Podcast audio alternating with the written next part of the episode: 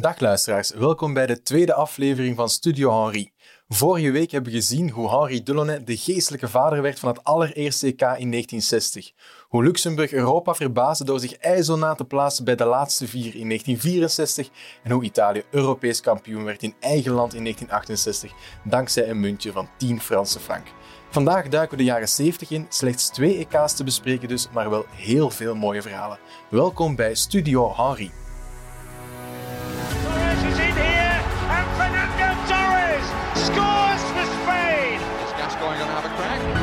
He is, you know. Oh, I say! Brilliant!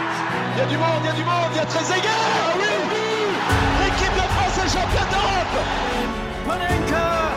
Oh, it's genius! Panenka finds on it. And Czechoslovakia are European champions. King Krakje! King Krakje! Abalade! Staan er in één! Oh, de goal! Wat een goal! Wat een schitterend doelpunt. Niet te geloven. Wat een doelpunt. 2-0. Haha! Haha! Dag moeder! Dag moeder!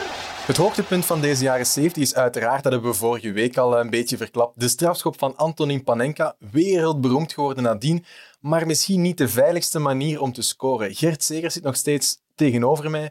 Gert, wat is voor jou de best mogelijke strafschop? Pieter, nu ga ik de innerlijke Jan Mulder in mezelf naar boven moeten laten komen.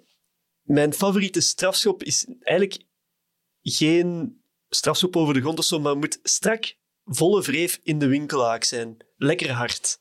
En ongrijpbaar voor de keeper. Ja, voor mij is dat toch een beetje anders. Ik heb als bescheiden voetballer zelf minder controle op een wreeftrap. Ik trap liever met mijn binnenkant van de voet en dan trap ik hem liefst laag in de hoek. Laag, omdat de keeper dan nog helemaal naar de grond moet voor hij erbij kan. Ik ben zelf linksvoetig, dus ik trap mijn ballen voor mij in de linkerhoek en daar voel ik mij het veiligste bij. Op mijn bedenkelijk niveau is dat de best mogelijke strafschop, denk ik. Voilà, dan kunnen we eraan beginnen, denk ik. Maar vooraleer we naar het EK in 1972 gaan, gaan we jullie, net zoals vorige week, weer even onderdompelen in de tijdsgeest. Hier komen vijf feiten over de 70s. In 1970 stoppen de Beatles ermee. Twee jaar later is er het Watergate-scandal met de afzetting van president Nixon en nog eens drie jaar later het einde van de Vietnamoorlog.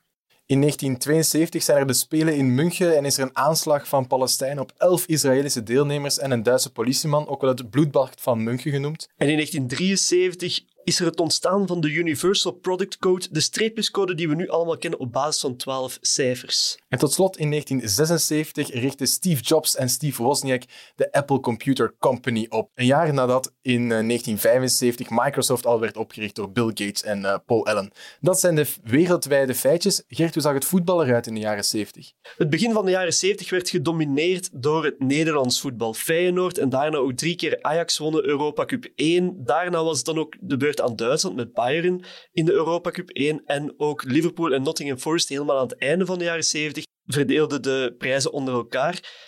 En in België was het voornamelijk Club Brugge dat de toon sloeg. Met vier titels, maar dan al meer richting het einde van de jaren 70. En ook één Europa Cup 1 finale als enige Belgische team ooit. Maar het verloren wel op Wembley in 1978 tegen Liverpool. Het was het Club Brugge van eh, Ernst Happel. En dan kunnen we naar het EK in 1972, een EK in België. En u weet nog van de vorige aflevering, een EK in België, dat wil zeggen dat België erbij moest zijn bij de laatste vier. En dat was ook eh, het geval in 72.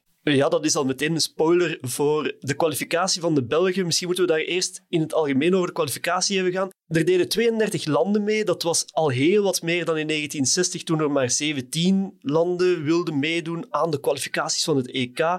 Het enige land in Europa dat niet meedeed, als onafhankelijk land weliswaar, was IJsland. Dus het zegt wel veel over het toernooi dat begint te groeien. België zat in die kwalificatie in een groep met Denemarken, Portugal en Schotland. En in België werd er gevraagd naar revanche voor het WK 1970 in Mexico. Daarin wonnen de Rode Duivels enkel van San Salvador in de groepsfase en werden verloren van Mexico en de Sovjet-Unie.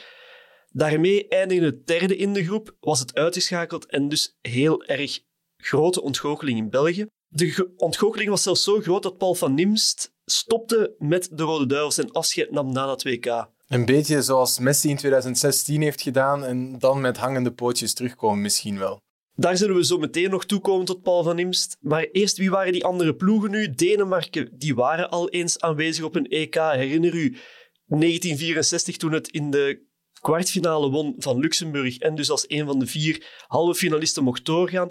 Maar het heeft wel het WK in 1970 gemist, net zoals Portugal en Schotland, die zelfs nog geen enkel EK hadden meegemaakt. België was daar dus eigenlijk wel een beetje de bescheiden favoriet. En de Rode Duivels maakten die bescheiden favorietenrol ook waar, want het werd eerst in de groep met vier zegens, een draw en een nederlaag. In totaal verloren het dus maar drie punten. Wacht, wacht. Drie punten zeg je. Ik weet dat je niet het sterkste rekenwonder bent, Gert, maar ik denk dat je beter kan. We hebben één keer gelijk gespeeld, één keer verloren. In mijn hoofd hebben we dan vijf punten verloren. Nee, deze keer ben ik wel degelijk aan het rechte eind, want in die tijd was er nog geen driepuntensysteem. Dat kwam pas in de jaren 1990. Op dat moment waren er nog maar twee punten voor een zege en één voor een draw. En dan komen we op drie punten. De Rode Duivels begonnen die campagne ook heel goed met vier zegens op een rij, met een doelpuntensaldo van 10 tegen 1. En in de eerste wedstrijd gingen ze meteen over Denemarken, in eigen huis, in Brugge. Voor maar 9500 supporters wonnen ze wel met 2-0. En zelfs winnen bracht niet veel enthousiasme naar de Rode Duivels. Ook drie maanden later, in Sclessin, werd er maar gespeeld voor maar 14.000 supporters. En dat was nog de thuiswedstrijd tegen Schotland, ook wel een belangrijke wedstrijd. En dat was ook best vreemd, want er waren wel vijf standaardspelers in de kern van de Rode Duivels. Het valt moeilijk uit te leggen waarom dat er toen weinig enthousiasme was. Dat enthousiasme was er wel bij Paul van Imst. Die afscheid had genomen bij het WK 1970, komt er nu terug bij. Daar is hij met zijn hangende pootjes. Inderdaad, een beetje de successpeler, zouden we misschien wel kunnen noemen. En hij komt ook al meteen in de ploeg tegen Schotland en België wint met 3-0. Daarna komt er nog een zege tegen Portugal en opnieuw tegen Denemarken, deze keer in Denemarken. Een heel mooie overwinningreeks, maar die wordt een halt toegeroepen in Schotland. In een besneeuwd Aberdeen wordt er verloren en ook tegen Portugal in de allerlaatste wedstrijd wordt er gelijk gespeeld, al maakte dat niet zo heel veel meer uit. Want zelfs een kleine nederlaag was voldoende voor de Belgen om door te gaan naar de kwartfinale. We hadden echt een, een mooie ploeg toen. Hè. De voorlinie zal ik u even vermelden. Van Himst, Lambert, Van Moer. Dat is een voorlinie om u tegen te zetten, zeggen. De bondscoach op dat moment was Raymond Goethals, ook een grote naam. Dat is uh, een hele mooie generatie. En dan had je daar ook nog een Johan de Vriend bij. We moeten eerlijk zijn voor onze luisteraars. We kenden de man niet echt voordat we aan deze podcast begonnen. Maar was eigenlijk wel een beetje de grote man in die kwalificaties. Want hij scoorde vier keer en werd zo de topschutter van de groep van de Rode Duivels. En als we dan even kijken naar zijn palmarès, hij speelde zes jaar bij Anderlecht tot 1970, ging dan naar PSV waarin hij, waar hij bleef tot 1972 en ging dan terug naar Club Brugge. Het was dus geen kleine voetballer. Nee, shame on us dat we Johan de Vriend niet kenden. In de kwartfinale loten we een zware tegenstander. We loten Italië, Europees kampioen in 1968 en de vissen wereldkampioen in 1970. Ze verloren daar de finale tegen het uh, Brazilië van Pele. Dus het is echt een hele helse klus voor uh, Van Himst Co. De eerste wedstrijd is in Italië, in San Siro, voor 63.000 toeschouwers. En Raymond Goethals haalt daar de innerlijke José Mourinho naar zich boven. Hij parkeert de dubbele bus voor het eigen doel en de Azzurri weten daar totaal geen raad mee. De fans van Italië die worden woedend en die belagen Goethals tijdens de wedstrijd, waardoor Goethals zelf moet weggehaald worden van het veld. Hij moet zich voor de rest van de wedstrijd gaan nestelen in de kleedkamer, heeft daar gelukkig wel nog zicht op het veld, achter een tralies. Dat was misschien in die periode zo, want er waren misschien nog geen tv's waar de wedstrijd live op werd uitgezonden Nee, in de kleedkamer. Geen tablets en zo waarop hij de wedstrijd kon volgen. Dus hij kon die wel volgen achter de tralies, maar ideaal voor een coach is het niet. Maar de Belgen houden wel stand. Het wordt 0-0. Dat is op zich geen slechte uitgangspositie. Een gelijk spelletje om dan dat te gaan verdedigen in, eh, in België. Maar Goethals wordt achteraf wel nog op het matje geroepen bij de UEFA voor die ultra-verdedigende aanpak. Bij de UEFA zeggen ze... Raymond, dat mag niet meer. Dat willen we niet meer zien. We willen mooi voetbal zien en geen dubbele bus voor het eigen doel. Beeld het je nu maar eens in dat pakweg een, een trainer als Mourinho, zoals we daar net al zeiden, dat die iedere keer een waarschuwing zou krijgen. Hij zou kind aan huis zijn bij de UEFA. Hij zou beter een tent opslaan daar om eh, daar vast, eh, vast te gaan wonen, inderdaad. Die 0-0 die moeten we dus verdedigen in eh, eigen land. En dat doen we goed. Goethal speelt opnieuw verdedigend, maar minder verdedigend dan in San Siro. En dat loont ook. Hij vertrouwt op de klasse voorin met Lambert, Van Himst, Van Moer. Van Moer en Van Himst scoren ook. 20 minuten voor het einde staat het 2-0 voor de Belgen. Kan het eigenlijk niet meer mislopen. Er is nog een penalty voor Luigi Riva in het slot van de wedstrijd, maar dat komt te laat. De Belgen winnen 2-1 en eh, gaan naar de eindronde van het EK. En dan zou je denken, euforie alom, iedereen krijgt victorie bij de nationale ploeg. Maar ik denk dan toch dat de bondscoach op dat moment toch even gevloekt moet hebben. Want de sterspeler, of een van de sterspelers van Moer, valt daar zwaar geblesseerd uit en is oud voor maanden. En dat betekent ook geen EK. Dat is echt wel een domper dat hij geen EK mag spelen, geen eindronde. Bovendien ook omdat het in eigen land is. Hoe is die selectie gegaan? Hoe heeft België dat eh, EK toegewezen gekregen? Om het EK ten eerste al te mogen organiseren, hebben we al vaker gezegd, moest je je kwalificeren, maar je moest ook een bod hebben uitgebracht, een bid, zoals ze dat dan zeggen, om het EK te willen organiseren. En België was daar enkel samen met Engeland en Italië. Dat waren de enige drie landen die het EK 1972 wilden organiseren. En dan is de rekensom makkelijk gemaakt, want Engeland en Italië kwalificeerden zich niet. Dus gaat het EK naar België. Nu, er zijn ook nog wel andere redenen aan te halen misschien. Er wordt ook wel eens gezegd dat het een bedankje is vanwege de UEFA voor de bewezen diensten tijdens de wereldoorlogen. En het is ook een neutraal land tijdens de Koude Oorlog. Maar ik denk dat we vooral moeten kijken naar die eerste reden. Het is het enige land dat zich kon kwalificeren van degene die dat het wilde organiseren. En dus gaat het naar België. Waar werd er dan gespeeld in België? Dat was in het Heizelstadion, in het Astridpark. Dat toen nog het Staat Emile Versé werd genoemd, de Bosuil en op Sclessin. En dan natuurlijk de deelnemers, niet onbelangrijk. Dat, was, dat waren West-Duitsland, die waren er voor de eerste keer bij. Zaten in de kwalificatiegroep nog samen met Albanië, maar daar gingen ze zich geen twee keer aan laten vangen, net zoals in 1968, waar dat ik naar doel. En moesten in de kwartfinale voorbij Engeland. Dat was een rematch van de WK-finale 1966, maar deze keer kwam West-Duitsland er wel met de zegen uit en mocht het dus voor de eerste keer meedoen aan het EK. Voor de rest zat er ook nog een Hongarije bij. Die waren er voor een tweede keer nadat ze in de kwartfinale met heel veel moeite voor, bij Roemenië waren geraakt. Het Roemenië van, en dan moet ik eigenlijk naar u kijken, Pieter, Mircea Lucescu. Die is bij jou niet bepaald populair. Nee, nee, die, die, die naam ken ik nog wel. Hè. Dat is uh, de huidige coach van Dynamo Kiev. Het uh, Dynamo Kiev dat Club Brugge uitschakelde in de Europa League. Dus ik denk dat dat bij vele Belgische supporters toch wel uh, een naam is die niet zo leuk in de oren klinkt. En je had in die ploeg van de Roemenen had je ook nog een Angel Jordanescu. De naam zegt ons misschien niet heel veel, maar ik vond het toch interessant om te melden, want het was een man die 14 jaar later, in 1986, nog de Europa Cup 1 won met Steaua Boekarest. 14 jaar later, dan moet hij in uh, 72 een jaar of uh, 12, 13 zijn geweest, denk ik dan. Als je nog zoveel later nog zo'n prijs uh, kunt pakken. Een sterke prestatie zonder meer. Die kwartfinale tegen Hongarije, we zullen daar heel snel nog over gaan. Uh, Hongarije speelde eerst 1-1 gelijk thuis. Ging dan 2-2 spelen in Roemenië. Er bestonden nog geen verlengingen in die kwalificaties, dus er moest meteen naar een rematch gegaan worden. En die werd thuis gewonnen met 2-1. Dus Hongarije voor de tweede keer op een EK. En tot slot, Pieter, zat er ook nog een Sovjet-Unie bij. Dat is heel opmerkelijk, want die waren er al voor de vierde keer op vier eindtoernooien in een EK bij. Dat is echt een heel sterke prestatie. Moest er ook nog eens voorbij Joegoslavië in de kwartfinale ook geen makkelijk opdracht, want die Joegoslaven wonnen in hun groep, en nu gaan we wel heel ver, van Nederland. En dat is het Nederland ondertussen al van Johan Cruijff, dus een heel sterke prestatie. Goed, wat we dus vooral moeten onthouden, de vier ploegen die op, de, op het eindtoernooi zijn, zijn België, West-Duitsland, Hongarije en eh, de Sovjet-Unie. De halve finale van de Belgen die loten meteen weer een eh, klepper van een tegenstander. Zij moeten tegen West-Duitsland, misschien wel de grootste favoriet voor uh, de eindwinst. België-West-Duitsland wordt gespeeld in de Bosuil in Antwerpen. En ja, Raymond Goethals is daar niet tevreden mee dat hij daar wordt gespeeld, want hij heeft geen Antwerp-spelers in zijn selectie. Niemand die dus echt uh, de Bosuil heel goed kent. En misschien ook niet uh, al te goed, omdat je geen supporters kan lokken. Als, daar, uh, als in het Klessein hadden gespeeld of in het Astridpark, ze hebben spelers van Standaard en Anderlecht, dan waren er misschien wel meer Belgen op af te afgekomen. De Belgen die blijven dus massaal thuis. Het is, er is niet veel belangstelling voor de Belgen, nog altijd niet. Wel heel veel belangstelling voor de Duitsers. Ze komen met 30.000. Het is net een thuismatch voor West-Duitsland. En bij de West-Duitsers zaten nog wel heel veel mooie voetballers, echt wereldvoetballers. We zullen er twee uitlichten even, zodat u er een beeld heeft van die ploeg. Eerst en vooral was er de spits, de grote man bij de ploeg, Gert Muller der Bomber.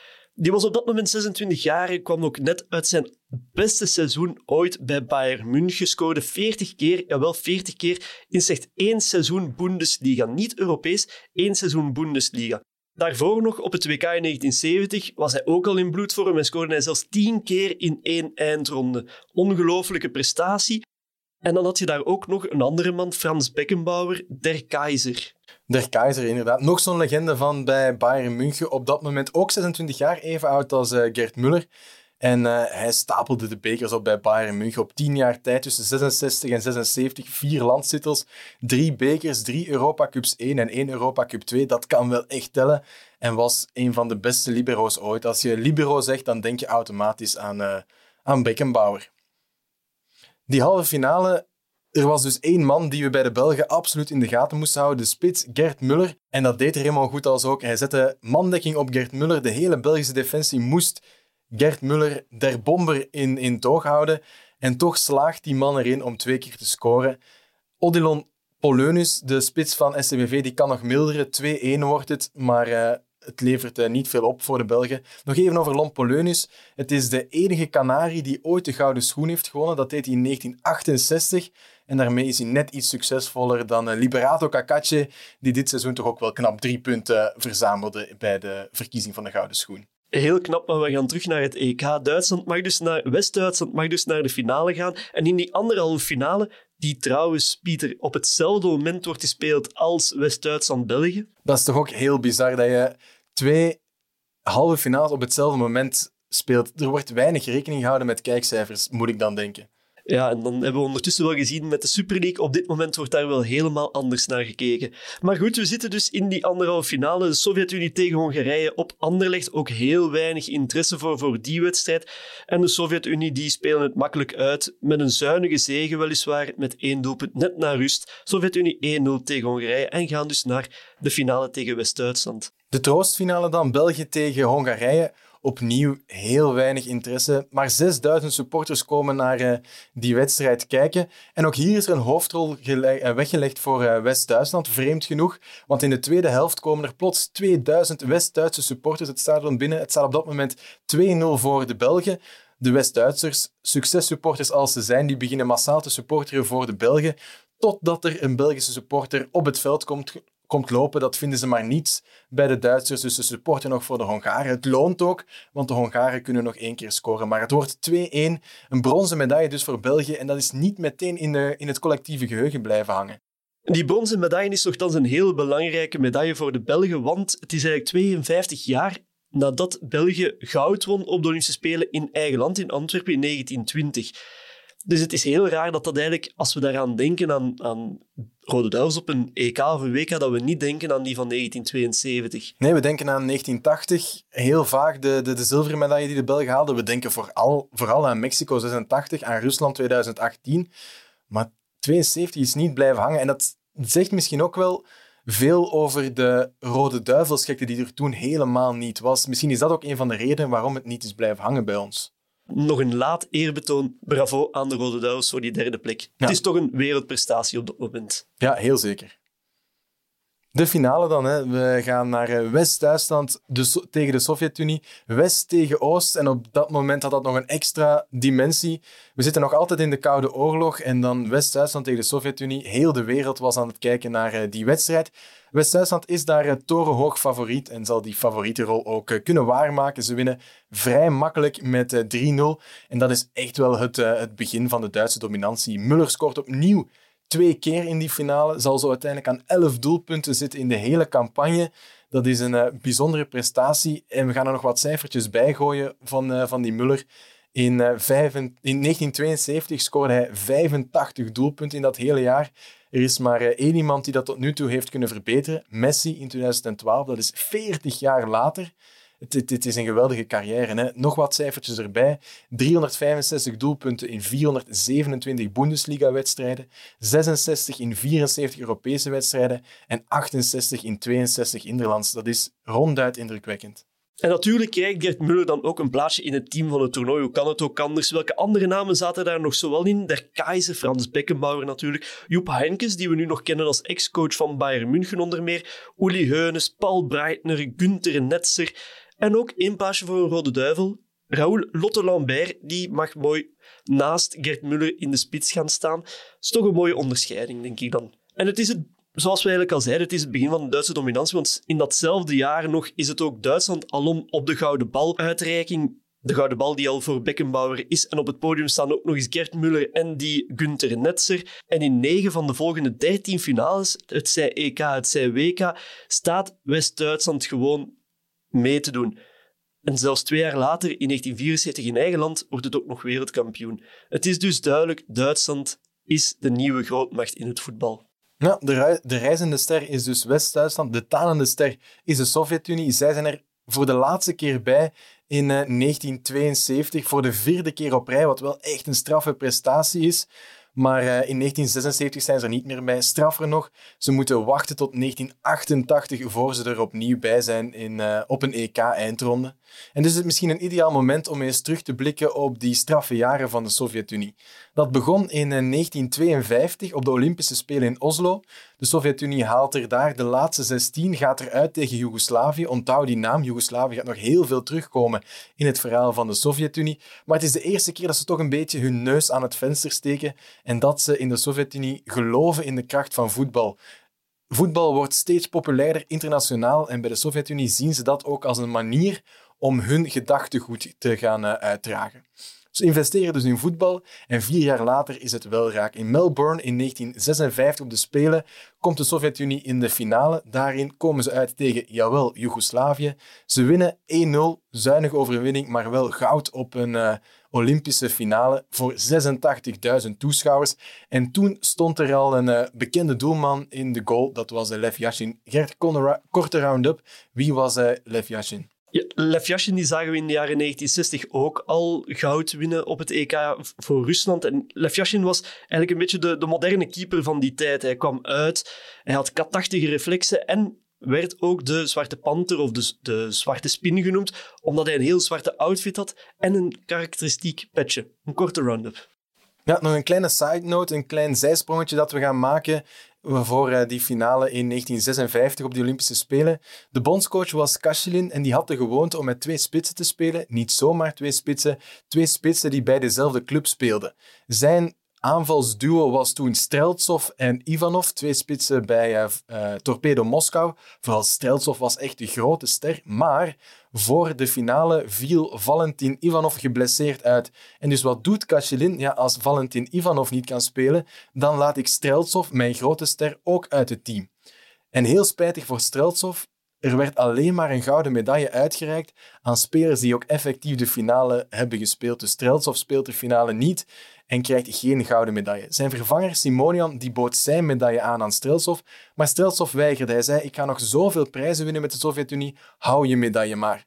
Niets was minder waar. Hij viel uit de gratie na een vreselijke tackle in een competitiewedstrijd in 1957 en zal nooit meer voor de Sovjet-Unie spelen. Dus toch wel een uh, pijnlijk verhaal voor uh, Streltsov.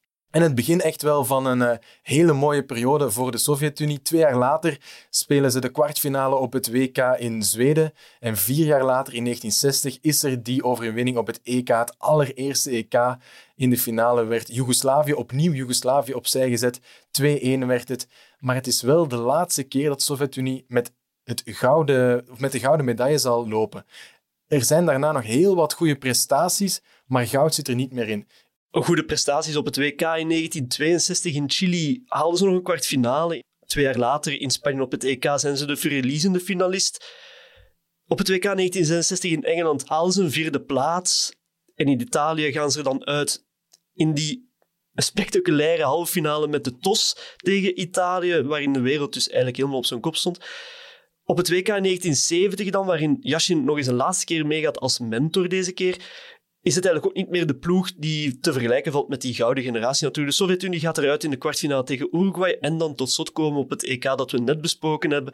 Nog een laatste stuiptrekking in 1972, waarin het roemloos ondergaat in de finale tegen West-Duitsland, maar toch nog de finale heeft gehaald. Ja, inderdaad. En toen stonden er al meer en meer Oekraïners in de ploeg in plaats van Russen. De succesperiode van de Sovjet-Unie was vooral met heel atletische Russen die teerden op collectiviteit. Die Oekraïners, dat waren fijne dribbelaars. Die was een meer individualistische manier van spelen. Die zullen later nog wel succes hebben.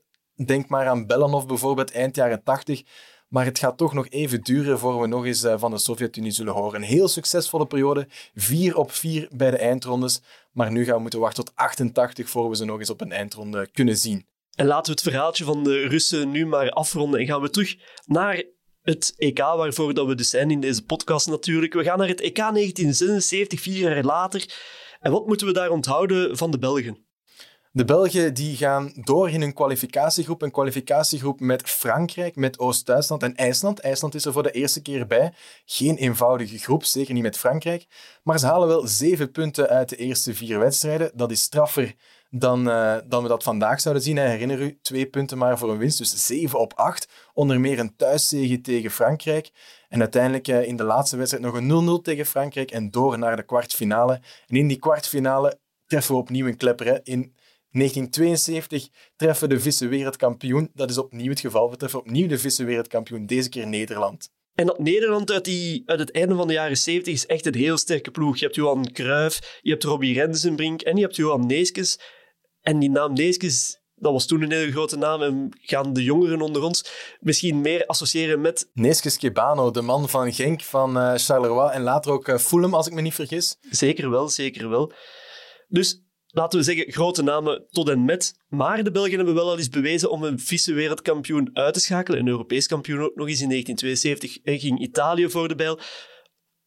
Maar Nederland was gewoon de grote favoriet en toonde dat ook nog eens in de eerste wedstrijd, in de heenwedstrijd. Won het met 5-0. Ja, dat is echt wel met de billen bloot gaan. En Goethals, die stopte eigenlijk meteen na die wedstrijd. Kreeg daar, kreeg nog voor de wedstrijd al een aanbod van Anderlecht dat hij mocht komen trainen, maar Goethals vond dat nog niet meteen het gepaste moment. Wou eerst die wedstrijden tegen Nederland afwerken en dan misschien zelfs nog naar het EK gaan. Je weet maar nooit. Maar met 5-0 in de eerste wedstrijd had Goethals het wel gehad. En liet hij de Rode Duivels voor wat ze zijn. En komt er een nieuwe naam, een nieuwe bondscoach, Guy Thijs. Die kennen we natuurlijk wel allemaal, is geen onbekende. En die nam die wedstrijd, die tweede wedstrijd, die terugwedstrijd, wel een beetje rustiger aan. 5-0 ga je toch niet meer zo makkelijk inhalen. Hij dacht, laten we gewoon aan een nieuwe ploeg beginnen bouwen. De andere die was wel al wat op zijn einde gekomen. Hij zette onder meer Pfaff uh, als debutant in doel. Eerder was er ook al bij die laatste wedstrijd ook al het debuut van Gerrits. En later komen er ook nog Verkouter, Keulemans enzovoort. De gouden generatie van 1986 wordt stilaan gevormd. En het is ook het einde voor Paul van Imst, die niet meer terugkeert bij de Rode Duivels. En ja, zo'n begin van een nieuwe generatie, dat komt natuurlijk met groeipijnen. Die wedstrijd, die terugwedstrijd tegen Nederland, die werd toch al niet meer zo super professioneel opgevat en er wordt verloren met 1-2. Dus de Belgen doen niet mee aan het EK 1976. Nederland dus wel. Is er nog iets anders dat we moeten onthouden uit de kwalificatie? Je hebt daar ook nog in die kwalificaties het verhaal van Wales. Wales, en dan gaan de luisteraars nu misschien denken, zwijg van Wales, dat willen we niet horen. Maar we moeten het toch even vertellen, het is de Forgotten Campaign die het wordt genoemd op de Britse eilanden. Want Wales zat heel dicht bij een eerste EK-eindronde. Wales was op dat moment wel geen grootmacht in het voetbal. Nu nog altijd niet, maar op dat moment was het echt een dwerg. mocht nog maar één keer meedoen aan een WK. In 1958 in Zweden, waarin het in de groepsfase drie keer gelijk speelde. Maar omdat de beste derde ook nog mochten doorgaan naar de kwartfinale, mocht Wales ook mee naar de volgende ronde. Maar daar trof het Brazilië en werd er wel maar niets verloren, 1-0, door de onvermijdelijke Pele. Maar dat is ondertussen wel al 18 jaar geleden, 1958 en 1976. Heel veel spelers zullen daar niet meer zijn van overgebleven. Wie zat er dan wel nog in dat team van Wales? Ik moet eerlijk zeggen, de namen zeggen me niet al te veel. Het is een John Toshek, die speelde bij Liverpool, Terry Jorrit bij Leeds. En dan, waarschijnlijk de echt onbekende naam, was de topschutter van de ploeg op dat moment, Arthur Griffiths, de man van Wrexham, die ook door de eigen fans wel een heel mooie bijnaam had, de Prince of Wales. Een prachtige bijnaam, de Prince of Wales. Het is anders dan uh, Der Bomber. Of Der Keizer. Alleen is Der Keizer nog altijd wel een heel sierlijke naam. Ja, ik, ik zou niet moeilijk doen, moest ik Der Bomber of Der Keizer worden genoemd, maar de Prince of Wales klinkt toch wel... Liever, uh... liever. Ja. De Prince of Wales, liever. In de kwalificatiegroep moesten het wel opnemen tegen Hongarije en Oostenrijk. Geen makkelijke opdracht, waren op dat moment ook grotere landen dan Wales. Hongarije zat wel niet meer in die poeskasperiode, maar was nog altijd een degelijke Europese ploeg. En Oostenrijk zat eigenlijk in een gouden generatie, of toch voor Oostenrijk-normen, had daar een Hans Krankel en een Herbert Prohaska. Nu ben je gewoon namen aan het noemen, hè Gert. Leg eens uit, wie zijn die voetballers? Ik ga het gewoon nog hebben over die Herbert Prohaska. Dat is de man die door de Oostenrijkers nog werd uitgeroepen tot speler van de eeuw. En het is ook de ploeg Oostenrijk die twee jaar later naar het WK in 1978 in Argentinië mag. Dus Wales stond wel voor een opdracht en het begon ook niet goed aan die kwalificatie. Er werd eerst 2-1 verloren in Oostenrijk. En dat betekende ook meteen de laatste wedstrijd voor bondscoach Dave Bowen. Dave Bowen, die ook nog eens de coach was van Northampton Town, dus een dubbeljob. Dat komt nu haast niet meer voor. Op dat moment was het nog wel wat gebruikelijker. En daarna komt er een nieuwe coach met Mike Smith. Die heeft nooit professioneel voetbal gespeeld en werd ook nog eens de eerste fulltime bondscoach van Wales. Dus redelijk revolutionair. En met Smith ging het ook veel beter met Wales. Er werd zelfs geen enkele keer meer verloren in de kwalificaties. Er werd nog twee keer gewonnen van Hongarije, een 5-0 winst tegen Luxemburg. In mei nog eens gewonnen van Luxemburg. Dus na vijf speeldagen stond het zelfs aan kop in zijn groep. En in de laatste wedstrijd moest er dan enkel nog gewonnen worden van Oostenrijk om naar, dat, om naar die kwartfinale te gaan en misschien zelfs naar een eerste EK. Die laatste wedstrijd tegen Oostenrijk werd in Wrexham gespeeld, in Ah. Wales. Wrexham, dan denk ik onmiddellijk aan de Prince of Wales. Ja, die Arthur Griffiths die mocht daar voor 25.000 supporters, wat er eigenlijk voor een Welsche wedstrijd normaal gezien maar een 10 of 8.000 waren, mocht hij daar dus zijn kunsten vertonen tegen Oostenrijk. En natuurlijk was er die hoofdrol weggelegd voor Griffiths. Hij scoort het enige doelpunt in een zuinige 1-0-zege. En Wales voor de eerste keer naar de kwartfinales van het EK.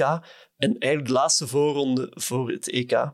Wales is zelfs als enige Britse natie doorgestoten naar de kwartfinales. En dat is toch sterk. Geen Engeland, geen Schotland, geen Ierland. Nee, enkel Wales.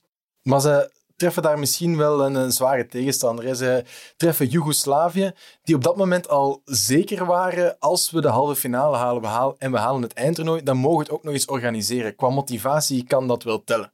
Wales moet eerst naar Zagreb, maar ze zeiden ja, we gingen eigenlijk wel met vertrouwen daar naartoe. We wisten dat we de underdog waren, maar de bedoeling was om een speelbare positie te verkrijgen. Dat we in die terugwedstrijd in Cardiff toch ook nog wat kans maakten. Dat draaide net wat anders uit, want in de eerste minuut wordt er al gescoord door eh, de Joegoslaven. En in de tweede helft wordt het uiteindelijk ook nog 2-0. Dus met een 2-0 wordt er terug afgereisd naar Cardiff. En dan is die terugwedstrijd aardsmoeilijk. Wales moet drie keer gaan scoren om meteen zich eh, te kunnen plaatsen. Dat deed Wales al vijf jaar niet meer. Tenzij dan tegen de voetbaldwergen zoals Luxemburg, herinner u de 5-0. Maar drie keer scoren, het was echt, echt een heel moeilijke opdracht. En de wedstrijd begon al meteen dramatisch. Want wanneer de ploegen werden voorgesteld en de vlaggen werden gehesen in het stadion, kwam daar de verkeerde vlag voor de scheidsrechter. De scheidsrechter, een Oost-Duitser, Rudy Glockner, zag daar de West-Duitse vlag in het stadion komen. Ja, die was daar absoluut niet blij mee. Zei zelfs, ik wil de wedstrijd gewoon niet beginnen totdat die Oost-Duitse vlag daar hangt. Dus ja, de scheidsrechter was heel ambetant en misschien al een beetje bevooroordeeld voordat de wedstrijd begon. We mogen het niet zeggen, maar Je kan hem ergens nog wel begrijpen. Als, als Oost-Duitser je de West-Duitse vlag ziet eh, gehezen worden, dat is niet al te lekker. De scheidsrechter zal dus aan het begin van die wedstrijd wel al een beetje bevooroordeeld zijn geweest. En dat zullen de supporters waarschijnlijk nog wel veel meer aangevoeld hebben. Want al vroeg in de wedstrijd is er een penalty voor Joegoslavië. Die wordt gescoord 1-0. De taak wordt gewoon nog veel moeilijker voor Wales op dat moment. Wales komt uiteindelijk wel nog terug tot 1-1, maar de Welsche fans die hebben echt geen goesting meer in de wedstrijd. Iedere fout die scheidsrechter Rudy Klokner maakt, wordt echt onthaald op een fluitconcert. En de scheidsrechter is het gewoon moe. Hij gaat naar de bondscoach, naar bondscoach Smit, en zegt hou je supporters een beetje in het gareel, want anders stop ik hier gewoon de wedstrijd. Uiteindelijk gaat de wedstrijd wel nog gewoon door, maar mist Wales ook nog een penalty in de tweede helft en blijft het uiteindelijk steken op 1-1. De weinige supporters van Joegoslavië die op dat moment in dat stadion zitten, die springen op het veld, die vieren alsof dat ze Europees kampioen zijn. En dat moet je nu net niet gaan doen in het hol van de leeuw, denk ik dan. Want die Welsche supporters, die gaan ze gewoon achterna, gaan ook op zoek naar de scheidsrechter. En het loopt daar helemaal uit de hand. Het loopt zelfs zo uit de hand dat de coach van Joegoslavië bij het ingaan van de tunnel nog een rakenklap uitdeelt aan een van de Welsche supporters. En uiteindelijk krijgt ook heel die wedstrijd nog een staartje, want Wales wordt uitgesloten van de kwalificaties voor Euro 1980. En laat Euro 1980 nu ook net het EK zijn waarin er acht ploegen mogen meedoen aan het eindtoernooi. Dus waren ze net vier jaar later met hun grote heldendaden, dan waren ze gewoon bij geweest op een EK en nu op een jammere manier net niet. Nou, zo'n zonde. Hè. Je, je maakt dan zo'n sterke campagne mee en gaat er dan op die manier uit. Dus goed, Joegoslavië plaatst zich voor uh, de eindronde. Ook Nederland plaatst zich voor het eindtoernooi, dat weten we al. Die hebben België uitgeschakeld. De andere twee landen waren nog Tsjechoslowakije en West-Duitsland.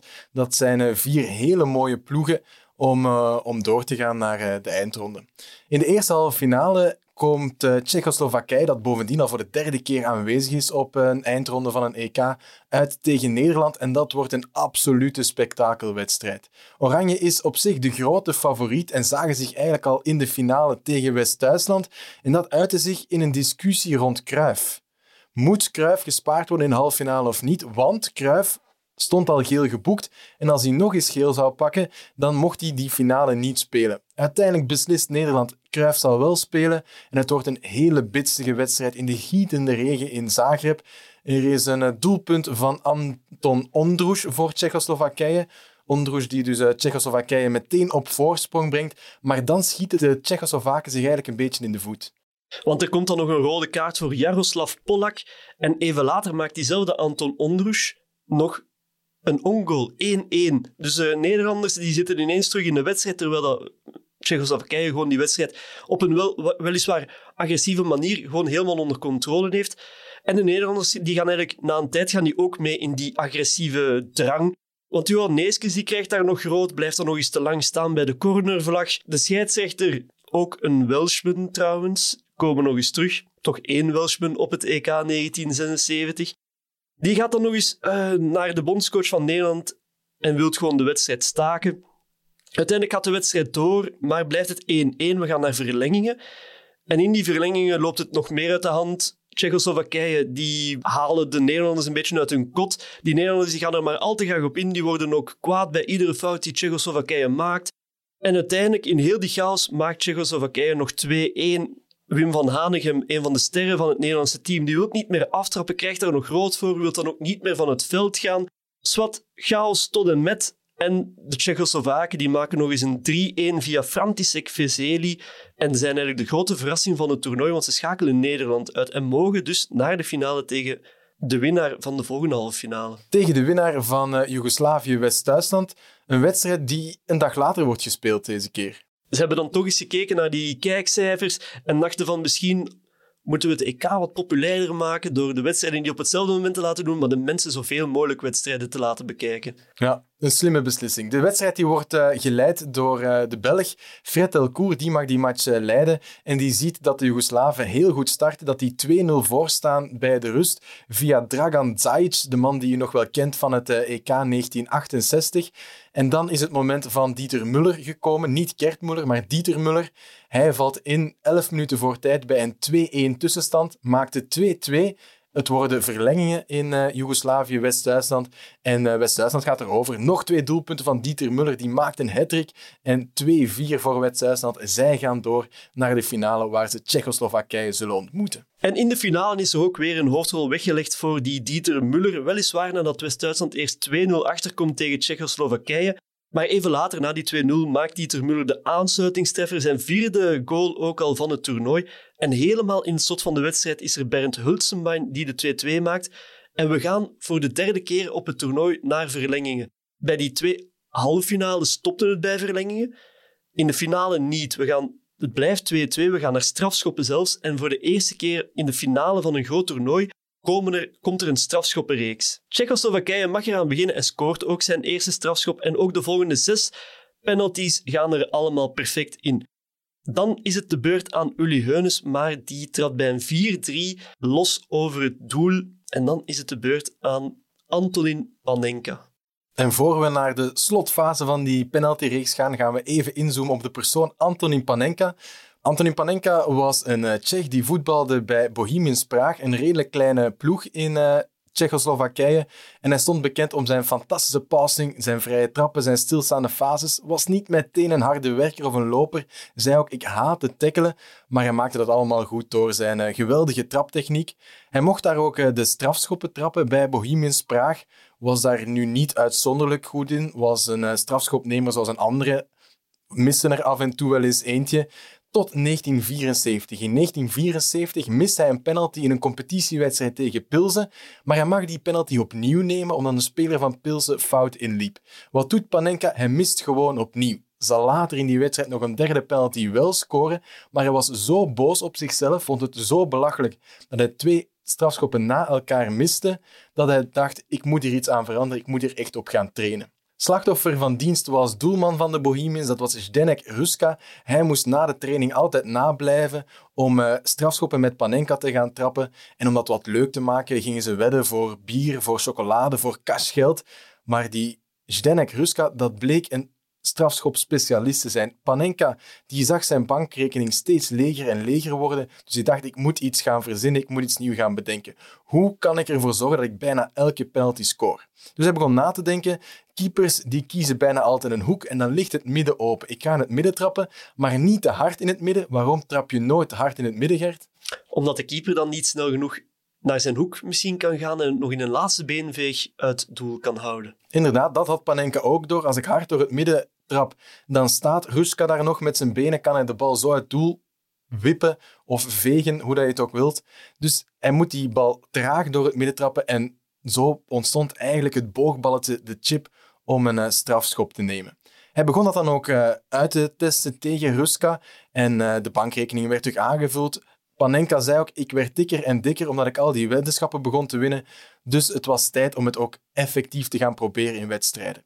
Eerst op in uh, vriendschappelijke wedstrijden, daarna zelfs in de competitie. In de Tsjechoslovaakse competitie ging hij het proberen. Hij had ondertussen het, zijn strafschop zo geperfectioneerd. Het psychologische spelletje tussen de keeper en Panenka, dat stond echt op punt. Hij moest de keeper ervan overtuigen om toch in de hoek te duiken. En dat lukte bijna altijd. Zo ook bij de nationale doelman van Tsjechoslowakije, Ivo Victor, die een maand voor het EK nog een uh, competitiewedstrijd speelde tegen Panenka. En Ivo Victor wist, hij gaat hem chippen. En toch dook Ivo Victor in de hoek en scoorde Panenka. Panenka was dus helemaal klaar voor die strafschoppenreeks op het uh, EK 1976. En niet alleen Panenka was klaar voor die strafschoppenreeks, heel Tsjechoslowakije was klaar. Want de bondscoach die ging niets aan het uh, toeval overlaten. Hij was op training al bezig met strafschoppen. Meer zelfs, hij nodigde publiek uit die de spelers moest uitjouwen in een uh, strafschoppenreeks om toch maar zo goed mogelijk een belangrijk moment uh, na te bootsen. En dus gaan we terug naar de wedstrijd in 76. We zitten bij die 4-3 stand. Uli Heunes heeft net gemist en Panenka loopt richting de penaltystip. Hij legt zijn bal goed, neemt een hele lange aanloop, want hij moet Sepp Maier er in zijn aanloop van overtuigen om toch in de hoek te gaan duiken. Panenka loopt aan, wipt die bal op, recht door het midden. Maier die duikt naar zijn linkerkant en ik kan nog een beetje met zijn rechterarm zwaaien, maar kan onmogelijk bij de bal. De bal die verdwijnt tergend traag in doel. Het is zoals Ben Littleton het beschrijft in zijn boek 12 Yards. Before there was even a name for it, he hit the perfect Panenka. Panenka scoort zijn Panenka en Tsjechoslowakije werd Europees kampioen. Had die Sepp Maier nu maar gewoon eens even gekeken naar de Tsjechoslovaakse competitie, dan had hij misschien wel gewoon die penalty kunnen stoppen en wist hij wel wat er ging gebeuren. Ja, het is duidelijk dat uh, de Duitsers toen nog niet veel aan videoanalyse deden, in ieder geval. Maar ook dat was geen, uh, geen zekerheid geweest. Hè. Ik zei het daarnet al, Ivo Victor, de nationale doelman, wist ook dat Panenka een Panenka ging trappen en hij kon het ook niet tegenhouden. Panenka was er zo goed in geworden in dat psychologische spelletje om de keeper richting een hoek te duwen. Ja, hij was daar echt meester in. Hij heeft in totaal in zijn carrière een 35-tal Panenka's getrapt en heeft er maar eentje gemist, terwijl dat Iedereen wist ondertussen wel dat hij zo kon trappen. En toch bleef dat lukken. Het was echt ongelooflijk. Maar uiteindelijk is het misschien toch wel jammer dat die Panenka nu enkel bekend is voor zijn penalty, terwijl hij echt een heel goede voetballer was. En zelfs in een team kon staan met Pele, met Maradona. Hij was gewoon bij de beste van zijn tijd op die, in die periode. Hij was absoluut een hele goede voetballer. Maar hij zegt ook achteraf, ik vind het niet zo erg dat ik word geassocieerd met die Panenka. Er zijn zoveel grote namen in het voetbal die daarna mijn strafschop hebben overgedaan. Hij zei zelf om te lachen, had ik er maar een patent op genomen, dan was ik nu uh, steenrijk. En die Panenka die zagen ze ook heel graag gebeuren bij de UEFA, want er was nog niet zo heel veel belangstelling voor EK's. In 1976 groeide het al net meer, waren er al heel grote kijkcijfers, of toch voor die periode. Maar die Panenka die bracht heel veel bekendheid voor het EK. En dan zien we ook in de komende jaren, en dan gaan we al naar de volgende aflevering, Pieter, dat in 1980 er al acht teams mogen meedoen aan de eindronde.